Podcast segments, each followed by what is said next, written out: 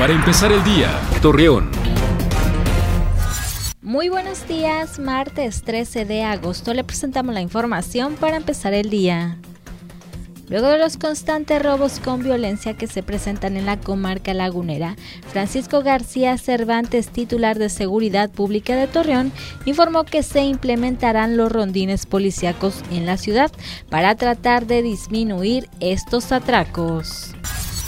Ante la falta de equipo médico que algunos hospitales requieren, el Ayuntamiento de Gómez Palacio realizó una donación de estos a diferentes clínicas y con una inversión de 3 millones de pesos, los hospitales cuentan ya con mejor equipo para que los pacientes sean mejor atendidos.